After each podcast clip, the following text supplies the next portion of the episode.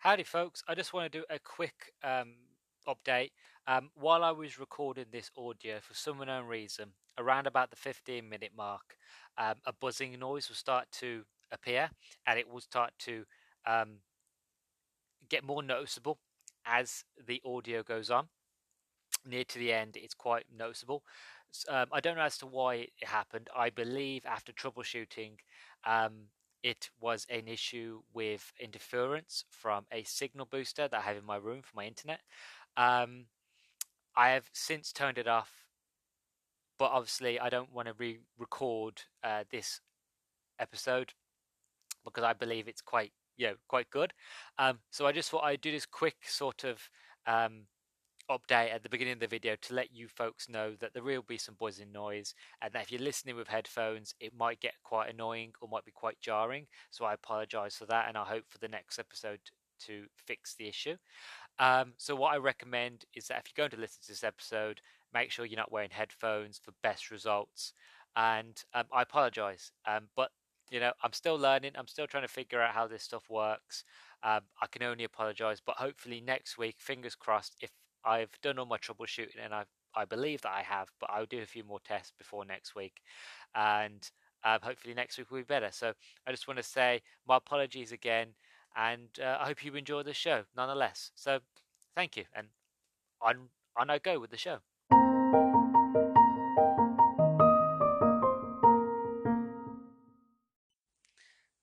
Howdy folks, howdy. Welcome back to the second episode of What Page Are You On? With me, your host, Luke, the Ginger Bookworm. And on today's page, we've got a jam-packed show. But first of all, I just want to take the time to thank absolutely everybody who listened to the first episode. Genuinely, it means so much. It really does. All the feedback and all the love and everything I got off everybody was just overwhelming. I got so emotional. Some of the messages and some of the feedback was just incredible. It really, really means a lot. So I generally just want to say thank you to everybody who took the time to listen. You know, granted, I know it went on a bit longer than I'd planned. I generally had planned just to do like a 30-minute max, but it went over close to an hour. You know, but for those of you that listened all the way through, or even just got halfway through, it doesn't really matter to me. What matters is that you listened and you took the time, and generally, just it means a lot. So, as I said, with feedback, I got a lot of feedback from you guys. It was, like I said, an amazing amount. One of the biggest sort of key sort of feedbacks was that it just started, whereas like I didn't really know how to use the app. I wasn't really sure. Like I said, I'm still learning. I'm still trying to figure out what I'm doing here. And one of the things that people were saying was that I just started talking. There was no sort of flow. It just started straight away. So I've been playing around the app, and I figured out how to do interludes, you know, beginning, like an intro and an outro.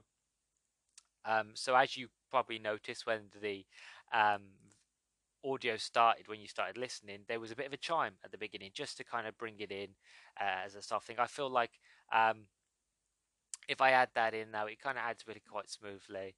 But also what it allows me to do, as I've done a bit more research and looked into it over the last sort of week since the first episode, that it means I can do interludes. So what that means is basically I could do an introduction, as I'm doing now, and then I could say, okay folks, it's time for the review, and then I can stop the recording, mark it as introduction, and then we can put up, say, I can start again, do my interview, stop that one, then go into this little section, get some music, editorial music. They've got loads to choose from on here.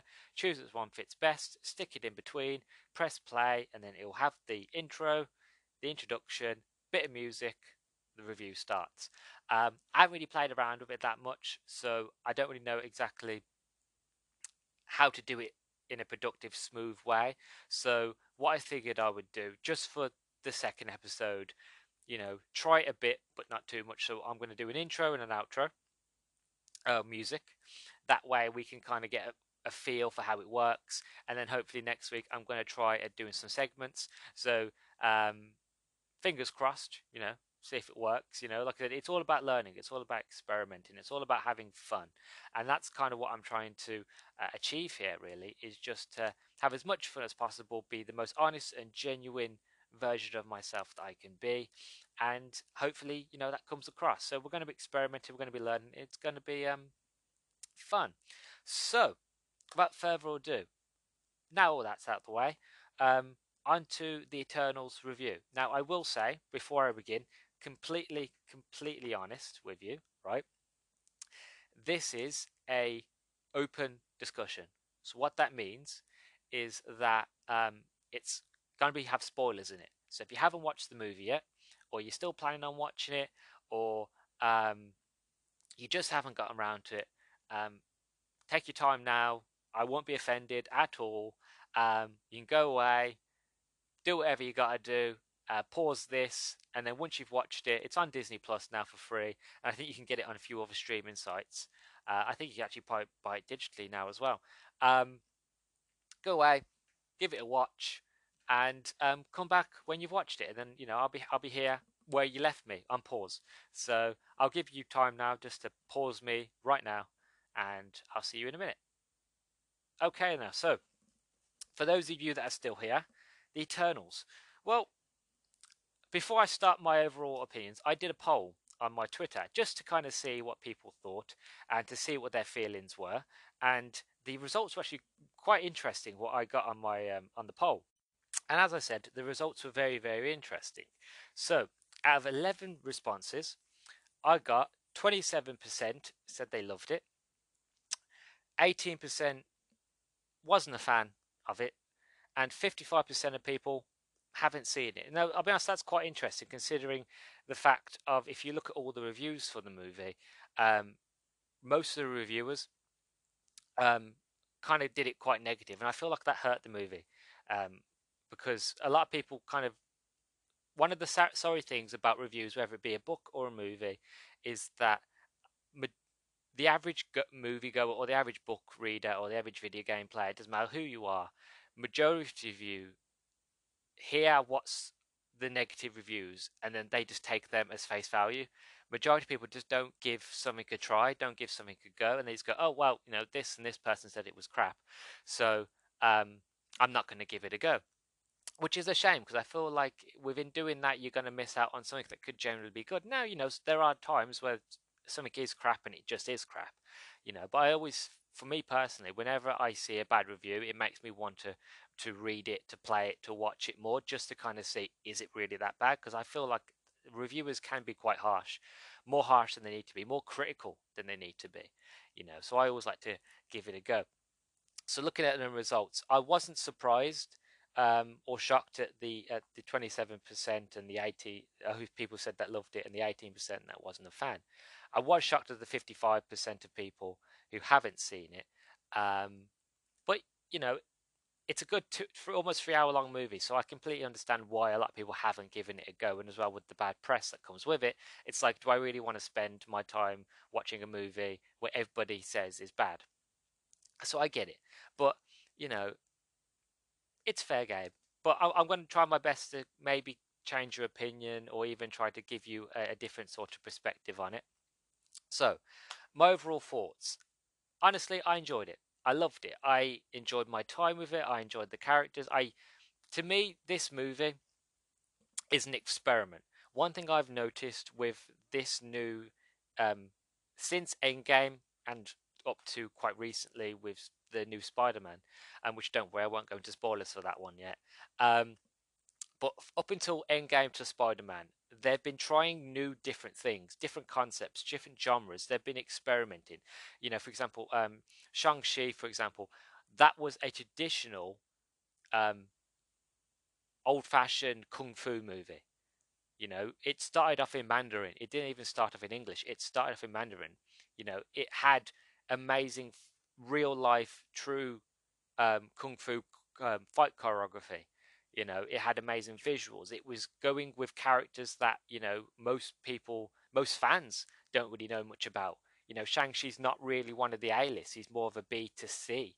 You know, he's up there with Iron Fist, which you'll only really know of if you watch the Netflix TV show. But apart from that, most people haven't, because in all fairness, the Iron Fist TV show was terrible. But that's beside the point. The point is, you know, he's not really a very well-known character. So people don't know a lot about him. So I'm surprised it did very well, which I'm glad it did, because, again, it was an experiment. It was a test, and it worked. And I feel the same with from watching Eternals. Now, like I said, I've seen it twice now. And on my first viewing, I thought it was an experiment. You know, it was a test. There were things that worked, the things that didn't work. But overall, it was a good, decent movie. And I thought, if I'm going to do a review on it, I've got to watch it another time again. So I wrote down my initial thoughts. I've got my notes here in front of me. You might be able to hear that piece of paper rattling. You know, I've got my notes down here in front of me. So I left it a few days, and I thought, I'll watch it again a second time. And on a second viewing, the movie made more sense, because when I'd watched it, I'd realised why certain characters acted the way they did, why certain movie beats happened, you know, why, what they were trying to do, what they were trying to say, what it was the director was trying to convey to the audience. And the more I started to realise this is an experiment, it's a long experiment, you know. Granted, it's quite brave to do an almost 3 hour long experiment in the MCU and kind of follow the MCU formula, but go off track a bit, but come back to it, you know. But I feel like it works. It really does work. I think the reviewers, like I said, were just a bit too harsh, or they didn't really understand it. You know, this is a movie kind of like The Matrix. It's a good film when you first watch it. It's amazing. But then when you watch it a second time and a third time, you notice small things. You're like, I see what you were doing there. I see those little hints. I see those little things. And you enjoy it a second time round. Sadly, I don't think people are going to give it a second chance, because it's a long movie. There's a lot happening. There's a lot of characters. There's a lot to take in. And I feel like a lot of people would just be like, that was it. One and done. And if you're one of them people, you know, fair enough. I'm not going to judge you. I'm not going to tell you what to do with what you should do with your time. But for me, it just made sense the second time round. And I want to reinforce it as much as possible that this is an experiment, and I think it's an experiment that's done very well. You know, they tried something new and it worked. Granted, it didn't always work at parts, and I'll get into those parts that didn't work. But overall, I think it worked. It was just my honest opinion, as everything else I've been saying here, but, you know, my honest opinion is this would have done better as a Disney Plus miniseries.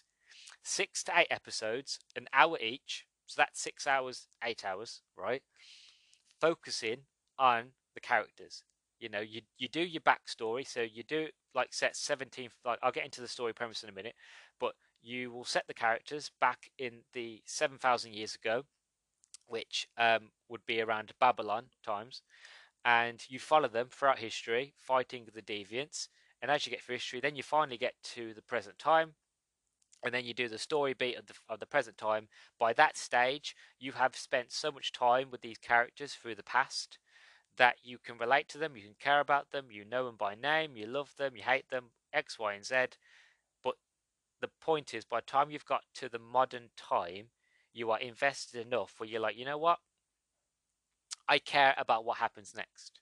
You know, I'm interested what happens next. I want to know what happens next. Whereas, because it's done in a movie, even though it's a good 3 hours long, they've got so many characters and so much story and so much they need to cram in. It's like, here's a little bit of backstory. Here's present day. Here's a little bit of backstory. Here's present day. You know, it's so backwards and forwards, and it goes really, really quickly. Then it slows down. Then it goes really quick again. Then it slows down. You know, but there are moments when them slow moments work, and then there's moments where it goes too slow. But there's moments where the fast moments work, but then it goes too quickly. You know, and I just feel like if it was done in a Disney Plus, if it was done in a mini series, it would have worked. And then, if that was successful, then you'd be like, you know what, we're going to give the Eternals a movie, you know, because by that stage, people know about them. And I think that was the issue, really. Was it was just too long, too much jointed, and like I said, it was an experiment. People had been so used to now, from Iron Man up into Endgame, of a formula of how these MCU movies are meant to work and function. People were so used to that when, again, they tried something new, because it wasn't what they were used to for so many years, understandably, people were like, I don't like it. It's not for me. Even I, when I was watching it, I was like, I like it, and I can see what they're doing, but it's not what I'm used to. But for me, personally, when it comes to stuff like that, I'm more interested. When it's something I'm not used to, I want to know why. I want to know as to why it's different. You know, I want to know as to why the characters are being this way, why Disney decided not to follow this formula, why did Marvel not to decide? You know, for me, that's quite interesting, but for other people, it's no. So I completely understand that. But like, my overall thoughts is, it's great, it's fantastic, it's an experiment.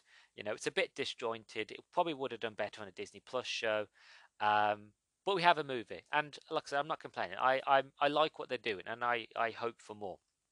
So now my overall thoughts get in the way. I'll get right into the premise. So the premise of this story is that 7,000 years ago, actually, tell you what, I'll go back even further than that. We'll have a bit more of a history lesson. So the universe is created, and you have the Celestials. Celestials are giant, I want to say humanoid beings that are bigger than planets, right? They are gargantuan. They are massive. If you looked up into the sky, you would just see a head. You wouldn't see the full body because they're that big, right? They created life. They created everything in the universe, from planets to stars to everything, right? They also made the Deviants. Now, the Deviants' plan was that we're going to send these creatures out into the universe, and we're going to seed them on planets, and what they're going to do, they're going to go out and they're going to destroy and kill all of the creatures. You know, for example, they sent them to Earth, and they're going to destroy and kill all the dinosaurs, and then once they've eaten and killed all the dinosaurs, then we're going to send in the Eternals to wipe them out and to protect humanity, and we're going to have, and then humanity can prosper. And that basically happens on every planet. You know, every planet that can sustain life but has the potential for intelligent life but can't, because the predator environment is too high. The Celestials send the Eternals to basically wipe out the predators so that, you know, the intelligence can survive. That's the premise. So they're on Earth, they do that, and they are meant to, after they've destroyed and killed all the Deviants, they're meant to get like a signal of a callback from Arishem, the head Celestial, to say, your mission's done, your commission's complete, you can leave. That message never comes. So a lot of them are kind of sat there like, well, what do we do? So they kind of blend in with humanity, and they just go about their lives, not interfering, not do anything. So anytime, you know, World War I, World War II, they kind of watch from afar. They never got involved. You know, Endgame, Infinity War, stuff like that. Thanos didn't get involved. Just watched humanity do what they had to do. That was their job. Their job was not to intervene with humanity, not to get involved and sort of stop them from doing things. It was mostly just to kind of make sure that they don't destroy themselves completely, but also to make sure that they, you know, don't get wiped out by the Deviants. And now the Deviants are gone, they just kind of sit and watch. So that's the basic premise of it. They're stuck on Earth, and they've been here for about 7,000 years just watching us prosper, really, kind of pointing us in certain directions, but mostly just watching from afar. Basically, any story that you ever hear about the gods, or you ever hear about Zeus and stuff like that, their inspirations of what these were, but like in real, well, not in real life, but in real life with the MCU, of they are gods, you know, that have kind of come down from the sky to guide us and to watch us and to keep us safe, but never to interfere. So that's the basic premise of the story. They've come down to protect humanity from the Deviants. Deviants have gone, and now they're stuck. You know, they have no more orders. Everything's gone quiet. So what do? They kind of blend in, and that's the basic premise. And I think it's kind of interesting. It's different from what in the comics. In the comics, it's very different because in the MCU, the Celestials make the Eternals in the World Engine, whereas in the comic books, Celestials are humans that have been modified to have superpowers. So that's the difference there. I wasn't against it. I kind of, I was confused, but then I was, when I found out, I was like, okay, I can see why they've changed it to fit the MCU. So it doesn't really fit the comics completely, but that's not really a bad thing. Whereas if you consider the Celestials and you consider the comic books of them, really, that it's a very deep cut. It's very high Marvel lore. Like, it's very complex, it's very deep, it's very old, very high concept, and it's to be honest, the series is not that popular, but it has its fans. The art is beautiful, but the lore is incredibly dense. You know, so majority of fans of comic books kind of stay away from it. So I can see why they changed things to kind of suit what they were trying to do. So now I've mentioned the premise, I'll give my overall feelings. There's a lot of characters, so it's going to take me a little bit, so I've got my notes with me. I'm going to try and go through each character, what I liked and didn't like, and then we're going to kind of wrap it up on my final thoughts. So let me hydrate quickly. One of the downsides is when you can talk and talk and talk, it's great, but you get incredible dry mouth. Anyway, that's not important, don't focus on that. So our first character, Ajak, the Prime Celestial. Honestly, I loved her, but we didn't get enough screen time. She was a really interesting character. You know, her powers are healing, so when she touches, you can heal. And she's the leader of the team, and she kind of talks to Arishem, which is the main sort of Celestial. And we have Salma Hayek, who's an incredible actress, but we just don't get enough time with her. She's on screen for bits, and this is why I said about the Disney Plus miniseries, and I'm going to mention it a few more times here because with some of the characters, because you have some incredible actors here with some really good sort of potential with their character, but because we don't get to see enough of them, it's kind of like, I'm interested, but I don't care. You know, and like I said, this is a spoiler discussion, and I'm going to get into it. You know, she's killed off quite early on in the story. In the story, she's killed off quite early. And it's like, I didn't care that she died. I loved her character when she was on screen, but when they showed that she was dead, I was like, I don't care. I have no reason to care, because you haven't given me a reason to care. You know, it's a shame, because I like her character. I want to see more of her character. But they just kill her off so early on, it's like, and oh, I'm supposed to feel emotion. I'm sorry, boo-hoo. And I don't mean to sound like a knob, but it's true. You know, if you haven't given me anything to go off, then I'm not going to feel anything.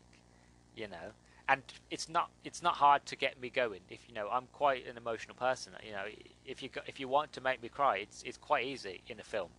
But there was no emotion. There was like, oh, she's dead. Okay then, you know, so that was the kind of the shame. I feel like we needed more of her. We needed more of just her leadership and understanding and her reasons of why I'm not doing things. We do get as to reason as to why she's dead, and a reason why, you know, don't interfere with things, which I will get on in a minute when we start talking about Ikaris. But I just feel like we just didn't get enough of Ajak. You know, we didn't get enough of her character to really care that when she was gone. But I loved her when she was on screen. So now we have Ikaris, who is played by the guy who was in Game of Thrones, which I'm blanking on his name because I've chocked my head full of Eternal stuff that I've blocked out Game of Thrones lore. So please bear with me. But Ikaris, again, he has Superman. Basically, he's Superman. He can fly. He has kind of somewhat super strength. It's never really implied he's got super strength, but I would assume he has for the action scenes. And he can shoot laser beams out of his eyes, or more than likely the cosmic beams. They never really give them a name, but most likely cosmic beams. And I don't know if it... I'm still trying to figure out if it's bad acting or if it was intentional. As I said, from watching it 2 times now and realising Ikaris's arc, I'm starting to feel that I understand as to why he did this way, but his acting style is very wooden. It's like looking at a statue. Every time you see him on screen, he's got his hands in his pockets or his hands to his side, and he's just standing there. He's not emotive. He's kind of just like, he's very stoic, very much like, you know, if he didn't talk to you, he would just nod and he would go, like just grunt at you, like, are you okay? Yeah, you know, not giving anything away. And I feel the reason this is for, again, it could be bad acting, but I'm trying to hope that the reason as to why he was doing this was the thing with Ikaris, he knows as to why they are there. He knows as to what the whole point behind him being on Earth. And this kind of leads into what I said about Ajak, you know, being dead, was the fact of Ajak told Ikaris about 1,000 years before the beginning of the movie, or maybe 2,000 years, I'm not really sure, that the reason why they're there is basically for protected from the Deviants, and then to make sure that humanity or any sort of sentient intelligent race gets to a certain level of intelligence. And then what that means, once they get to that point, then the planet will crack in two. Basically, every planet with life on it is an egg. And inside the core of a planet is a Celestial, because when the Celestials make that, again, it's going to get really complicated.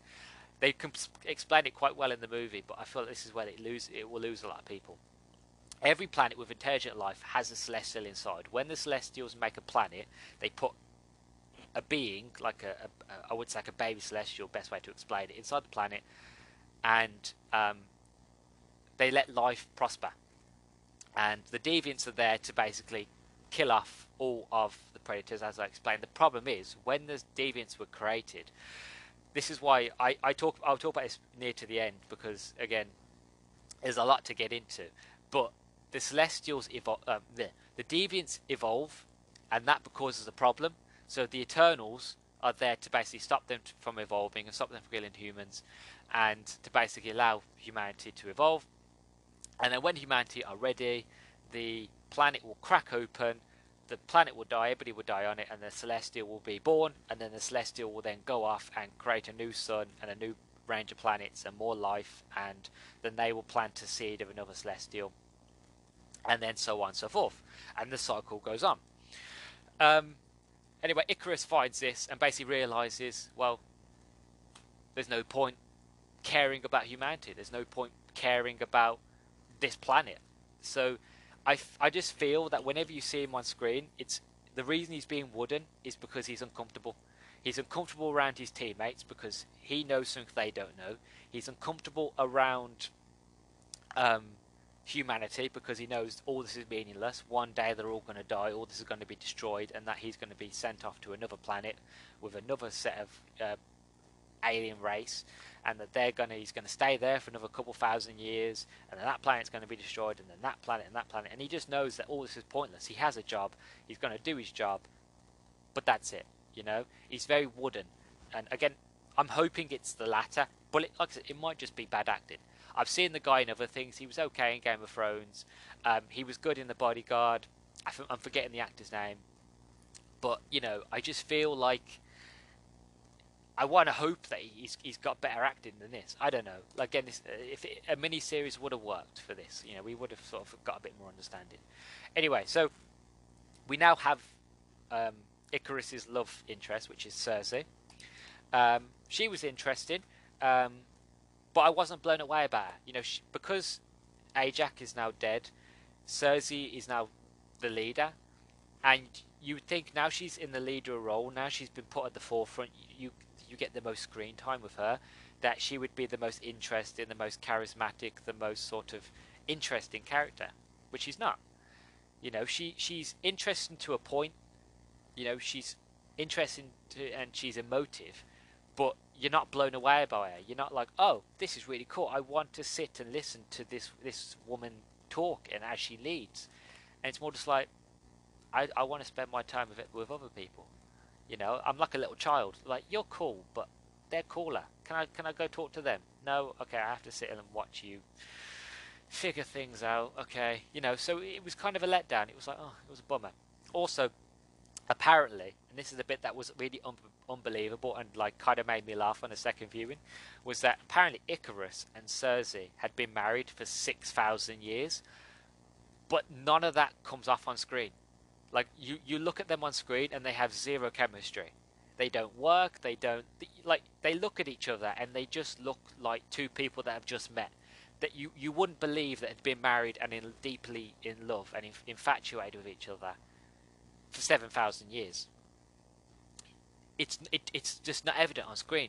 Just because you told me they are doesn't mean I can see it. Like, maybe they are. I don't believe it though, because it doesn't portray on screen. So that made me laugh. Like, it's just like, okay, you tell me they are, but I don't believe it. But I take your word for it. But if you ever get around to watching it, or if you have watched it, was it believable to you? It wasn't believable to me. There was a relationship in this that was more believable, and I'll get on to that one. That one was just lovely. But anyway, so that's Ikaris and Sersi. Now we get on to Sprite. Again, I'll be honest, I in my notes, and I even wrote it down in a little sort of words, was like, I don't know what to write, because I don't know what to say about Sprite. Sprite was just there. You know, she had an emotional sort of arc that didn't really pay off to the end. But overall, she was comic relief, you know. It was, I just don't understand, you know. It's very sort of, very odd. Like, I'm losing things to say because I don't know what to say about her. Apart from at the end, she makes a really, really weird choice. Basically, Sprite is in love with Ikaris, but the problem is Sprite is age-locked is the best way I can explain it. So even though Sprite is thousands and thousands of years old, she is stuck in a child's body. I'd say a 14, 15-year-old's body. So she has the mind of a very old woman, but she has the body of a child. You know, and she's in love with Ikaris, but, you know, she can't have Ikaris because of, you know, she's sort of young, but also she craves love. She wants to have children. She wants to have a relationship, but she can't because everybody sees her as a child, you know. So she despises humanity because they remind her of what she can't have, which is a life, you know. So she's just very much, she's kind of like Ikaris. She's very much like, screw it. I don't want to be here. I don't like it here. I'm just stuck here, you know. So it's very much like she just makes jokes. Like I said, she's the comic relief. There's no. It sounds horrible, but I don't feel there's any really real point to her. Like I said, she makes a weird choice at the end, going off with Ikaris on, you know, helping him sort of execute his plan, but she has no reason to go with him. You know, she just does because she loves him. But I don't believe that she loves him because, again, it doesn't convey well. You haven't really shown me that she loves him. You haven't really shown me Sprite sort of fawning over him or just being like, you know, being really close to him. All you really see is she smiles and gives him a hug when she first meets him, when we see Ikaris on screen. But apart from that, nothing. All you think is they're best friends. That would be it. You know, there is no hint of love or affection. It's just, hello Sprite, hey Ikaris, hug. That's it. So her end sort of scene made no sense to me at all. So that's getting rid of the not the boring, shall I say, but the interesting but needed more of to be more fun sort of part of it. Now we get on to the interesting, the characters that you want to spend your time with as you watch this movie, but sadly don't get as much time as what they deserve and what you deserve as a viewer, right? So you get Druig and Makkari, right? Now, Druig, one of the best characters in the Eternals, one of the best characters in the whole movie. Druig can basically control minds. He has the ability to control every mind on the planet if he wanted to. And for me, Druig had one of the most powerful scenes in the whole film. Basically, because they've been there for a good 7,000 years, they've seen humanity destroy each other. They've seen humanity destroy itself, rebuild, destroy itself, rebuild. And Druid's got to the point where he's like, I have the ability to stop them killing each other. I have the ability to stop them ever going to war. But he says it to Ajak, he's like, but you tell me I can't. You know how much mental torture that is. Well, I'm watching the people and the cities that I care about be destroyed. I can stop them instantly, but you tell me I can't do it. And it really he breaks down, and I'm breaking down with him as I'm watching it, because I would feel the same if I had that power, if I had that ability to create peace, to stop people fighting, to stop people killing each other. If I could do it, but I'm not allowed to do it, it would kill me inside. And I emulated so much with him, because I would be the same. I'd be like, I and in the end, he just goes, you know what? Screw you guys. I'm going to do it on duty. If you want to stop me, you're going to have to kill me. And so he takes control of this army, and he just leaves and walks off into the jungle like a badass, and completely awesome. On the flip side, you have Makkari, which is Druid's love interest. She is deaf. Well, or I think it's the best terminology, mute. I'm not really sure. I hope I don't offend anybody. But she uses sign language, and they speak to her in sign language, and she's got super speed, and it's so beautiful whenever Makkari and Druid are on screen together, because he talks to her so softly, so carefully, and you know, he signs at the same time. But even when he signs, I know it sounds silly, but when he signs, it's very loving. When he signs, it's very caring. You can see the emotion in his hands as he's talking to her, and as she lights up and she smiles as she's reading what he's saying, and she can see it in his eyes there as love. Like, them two get less screen time than what Ikaris and Sersi get, and they are more believable for a relationship and being in love than Ikaris and Sersi. Druid and Makkari are less screen time, make more sense. Ikaris and Sersi, none. At all. Makes no sense. This is just power of great character writing and great acting. You know, whenever they're on screen together, you just light up. You're like, oh, look, they're together. Oh, you know, you get really happy, get really cheerful. And I did. And I just really loved when they were together. Fantastic couple, interesting. You know, their fights were the most interesting. They had the most sort of badass moments. I'd be happy with a movie with just them two. Generally, a movie with them two would be heaven for me. And I feel like majority of people would agree. Most people at the end of this film was like, Druid was the best. And I agree, he was. Which is kind of interesting, because in the comic books, Druid is actually a villain, because he wants to be the leader. He wants to be the prime Eternal. And he's always trying to find ways to become the prime Eternal. So maybe that's something they will do in the future. He becomes a villain. I don't know, but I think he's quite interesting. But I think he'd make a good villain as well. So next we've got Kingo and Karun. Again, they're just comic relief. We have two comedic actors. Karun being from the old man from Run Fat Boy Run, and he has the spatula and he hits Dennis every time, you know, he slows down. For anybody who's watched Run Fat Boy Run anyway, and most people outside of England probably haven't seen it, I recommend to go watch Run Fat Boy Run. It's a fantastically funny movie with Simon Pegg. And then you've got Kingo. Again, they're just comic relief. They're funny. You know, it's kind of just to make you smile. Not anything more depth than that. Again, we just don't get to see a lot of them, but they're funny. Then we've got Athena and Gilgamesh. Again, comic relief, funny, amazing action scenes. I just fall in love with them. Again, their relationship is, I don't know if it's love or if it's friendship, or like it's kind of like a really deep sort of loving friendship. But Gilgamesh basically says that he will spend his whole life looking after and protecting Athena, no matter what, and he will do it in the next life and in the next life. And again, less screen time, more believable relationship than the two main characters. So, you know, again, makes no sense. And I just thought that their sort of relationship was just beautiful on screen. It was just lovely, you know, two people that deeply care for each other. Gilgamesh is basically like the Hulk. He is incredibly strong. Athena is a badass warrior, you know, or Thena, as she likes to be called. It's not Athena, it's Thena. Again, Angelina Jolie, and I forget his name, but if you've watched the movie Train to Busan, you will know why he's badass. Every movie I see him in, he's badass. Right? He's an incredible actor, and I wish he gets more roles because he just deserves them. He's an incredible actor. So them two, lovely, amazing.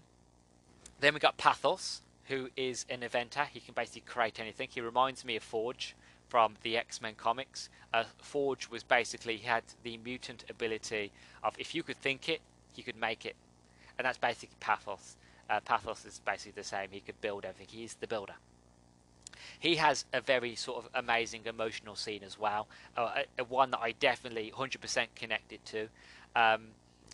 It cuts back to Hiroshima when the bomb was dropped on Japan. And he's just there in the middle of this sort of wasteland that has just recently been destroyed by the Fat Boy nuke. And he's just crying. He's just letting his crying his eyes out, with Ajak next to him, and he's like, this is my fault. I hate humanity.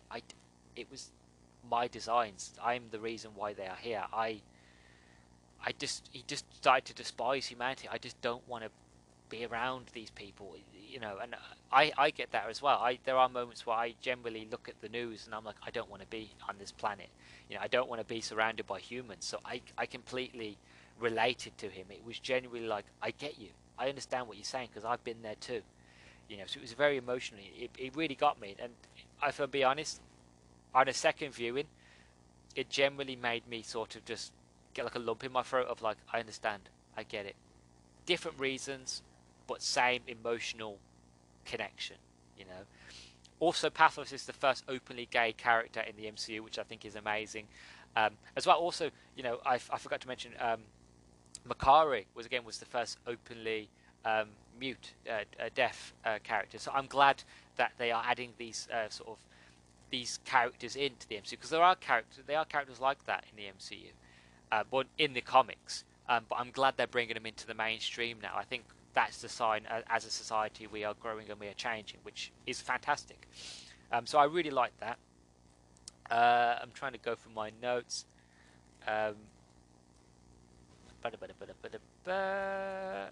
Right, so that was all the interesting characters, as well as the beginning ones that we didn't get enough of. I loved them. I loved and hated all of them.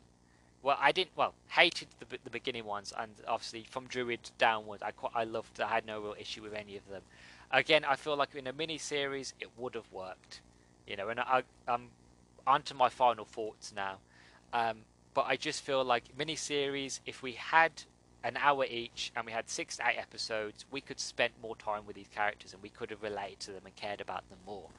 But because we got a movie, granted it was 3 hours long, but even though 3 hours is a long time, you've got a lot of characters, you've got a lot of story, you've got a lot of red herrings. This movie's full of red herrings, and misdirect, where it's like you're trying to do so much, you're trying to experiment, you're trying to add so many different mixtures to the pot, and trying to hope for a, you know, an incredible potion, and the potion works,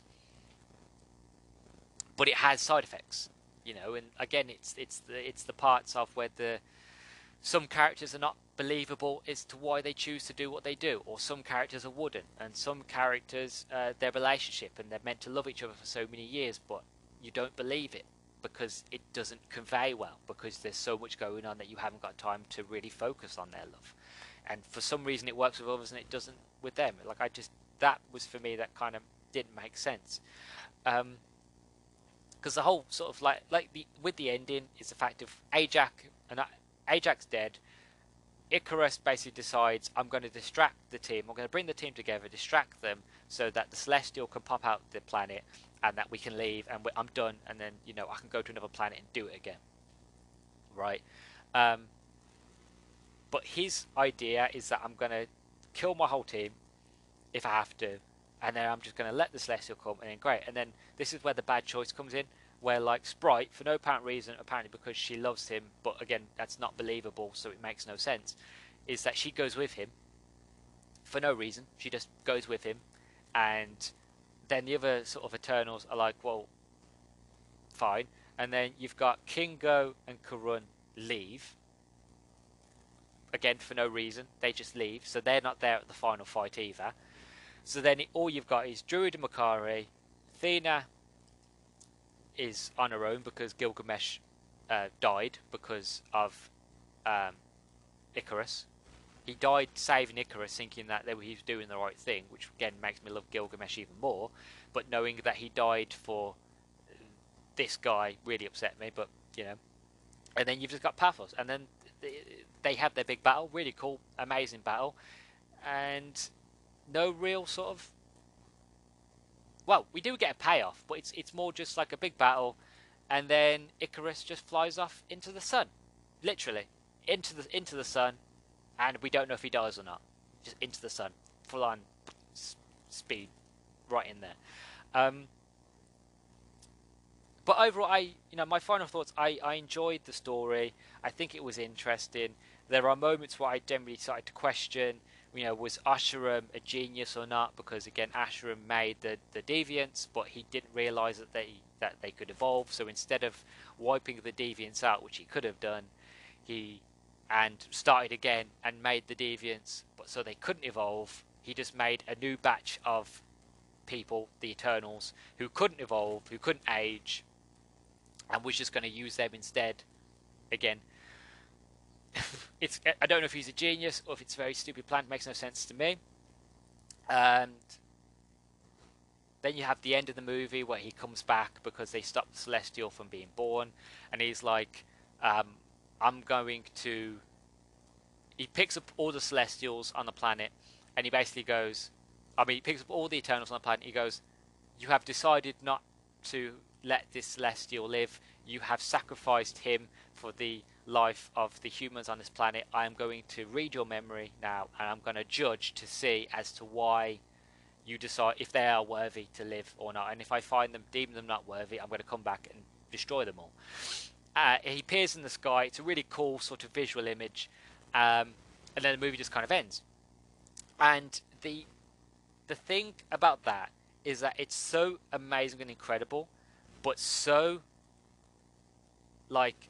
it's higher than Thanos level threat. This is a huge threat, right? And it from watching the new Spider-Man and watching Shang-Chi and then watching Hawkeye, I don't really give a shit, sorry to swearing, about what happens in Spider-Man and what happens in Doctor Strange, and I don't care about Kate Bishop and her trials and tribulations with her mother. When Arishem the judge comes down and says he's going to judge humanity, and if he deems us not worthy, more than likely he will deem us not worthy, and he's going to come back and he's going to destroy the planet. It's kind of hard to care about the multiverse and to care about anything else in any other mini-series or whatever movie they create next, when Arishem the judge is he's going to come back and destroy us if we're not worthy, which we're not going to be worthy because there needs to be a sequel. So my point is, how can you really care about all this stuff when you've got something like that hanging over your head? You know what I mean? So that's what's kind of bothering me moving forwards. But yeah, that's my thoughts on the movie, really. I enjoyed it. It was interesting. I just feel that it was an interesting experiment that worked and didn't work. But overall, I do recommend people give it a go. I recommend people go out and give it a watch. And just try it for themselves. Like, again, it's granted it's almost 3 hours long, but if you like it, you like it. If you don't, you don't. It's an experiment. But I feel now I know where it's going, and now they have the foundation that they can build upon this for a sequel, and that the sequel will be better whenever that they make the sequel. I don't know. They haven't said anything as of recording this, but I do hope and wish that a sequel will come. And I think a sequel will benefit greatly. These characters. So that's my final thoughts. I enjoyed it, and if I had to give it a score out of 10, I'd give it an 8.5, because it's good, but it's missing things of being great. So that's that done. That's the movie review done.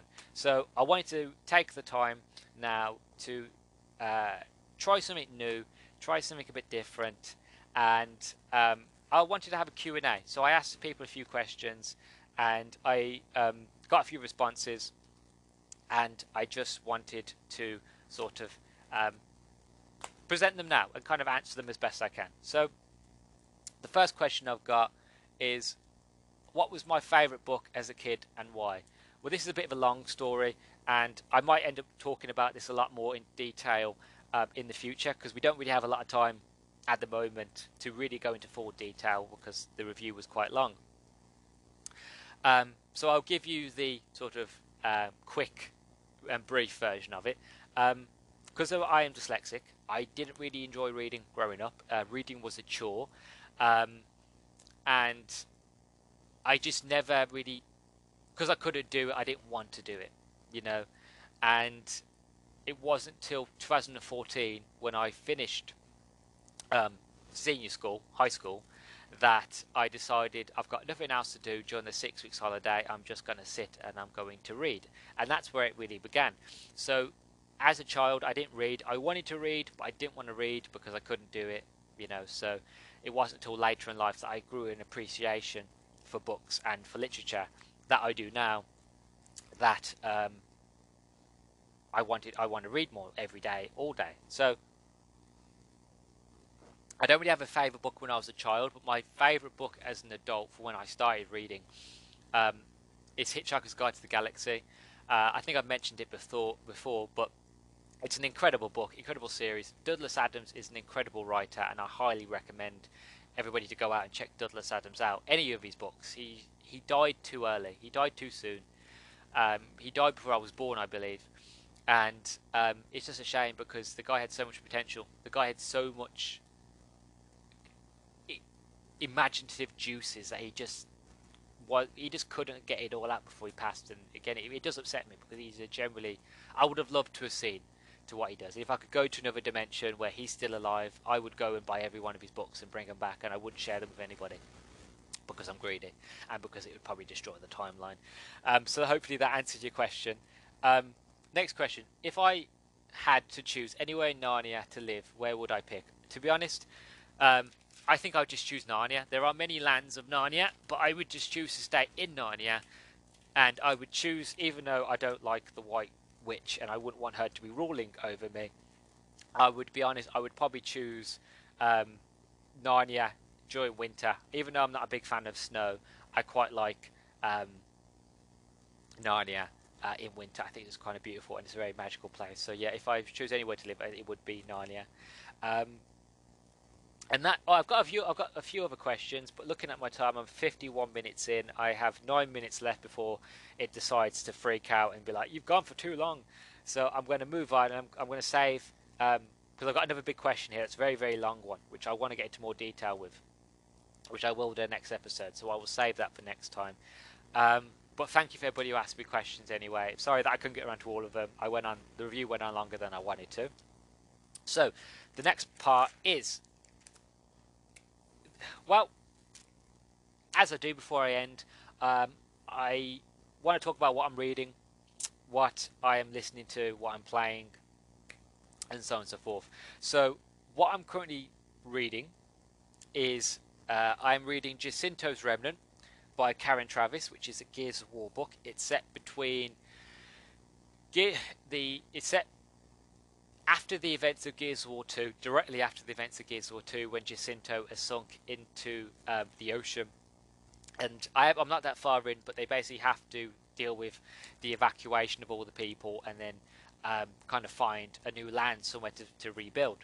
Really good, really interesting. You can't go wrong with Karen Travis. She's an incredible writer. She mostly writes video game novels, but that doesn't matter. To be honest, she's incredible as an author, and I really enjoy her books. I'm currently listening to a Doctor Who novel called The City of Death. I think it's believed City of Death, set in Paris. It's a classic Doctor Who story written by Douglas Adams. It takes like I said, it takes place during the 70s with the Fourth Doctor and Romana. Romana 2, to be more Pacific, Lala Ward. And again, that's quite an interesting one. I'm not very far into that one either because I've been really busy trying to plan out and write my notes for this one, this review. So I haven't really got around to reading as much, and I haven't got around to playing video games as much as I wanted to, and listening to any audiobooks as much as I want to. Like, 'cause for example, I had planned to do a huge sort of like news bulletin near the end, but I'm going to have to leave that to next week. But it's okay. Well, I might even do a bonus. I think I found out that I could do bonus episodes on here, so I might do a bonus episode where I just talk about the news. We will see what I decide to do. But yeah, so that's basically. I'm still playing Mass Effect. I'm currently looting the universe of, well, the Milky Way galaxy, to be more specific, of all its resources. Because I'm playing Mass Effect 2, you can go to different planets and you can just harvest resources from every planet. So I'm just launching probes on every planet I come to and depleting the universe, the Milky Way, of resources, which is always great, always a fun thing to do. Very piratey, very fun. But yeah, that's about it. So before I sign off, again, I want to say thank you again. And generally, I want to say thank you to everybody listening now, people who've stayed with me, and people who will stay with me from the future. As I mentioned a few bits here and there, I have got big plans. You know, I want to add interludes, and I want to add in, I want to do more sort of polls on Twitter. So if you follow me on Twitter, ginger_book, you'll find me on there, or just type in the Ginger Bookworm and you'll find me on there. And, you know, interact, and we'll have fun, have conversations. I'll be posting more things on Twitter. I'll be more active on Twitter because I'm not a very active person on Twitter, but I will be a lot more active on there now. And yeah, generally, just I want to say thank you. Like I said, I had loads of plans of what I wanted to do for this episode, but I had a feeling that the Eternals review was going to go longer than I originally thought. I had planned of doing a really long Q&A and doing like a news bulletin. Like I wanted to talk about Microsoft buying, acquiring Activision and all their companies. But sadly, that's probably going to have to wait. But like I said, I can do bonus episodes. So when this comes out on Thursday, I'm currently recording this on the Wednesday. So when this comes out tomorrow, keep an eye out. I will probably do a bonus sort of episode, a quick one. That'll just be me talking about the news. It will be a lot shorter, most likely under 10 to 20 minutes. It won't be long, but I feel like that'll be an interesting thing to do. And really fun. And like I said, I've got other plans for the future. I want to get some more guests on. I'm currently talking to a few people, so hopefully, you know, we can get some more guests on and we can talk about things. But yeah, I just generally I want to end and sign off episode 2 by saying thank you again. I can't say thank you enough. Every and all feedback means a lot. And yeah, so don't forget, if you listen to this on Spotify, don't forget to rate 1 star, 2 star, 3 star, 4 star. 5 star, no matter what you deem worthy of my performance. You know, I'm your dancing monkey. If you think I have done a good enough job, rate me. You know, as many stars as you feel. Rating really, really helps because it gets me up the ratings, and people see and listen to my content a lot more and get a bigger audience. And then I can start, you know, doing more things, and hopefully I can have more time to chit chat and have more people to talk to. I want more people to interact with. So, yeah, don't forget to rate, follow me on Twitter, ginger_book, and yeah, that seems about it. So, thank you for listening to What Page You On with me, your host, Luke, the Ginger Bookworm. This has been episode 2, so, as always, stay sexy, stay active, I love you all, peace.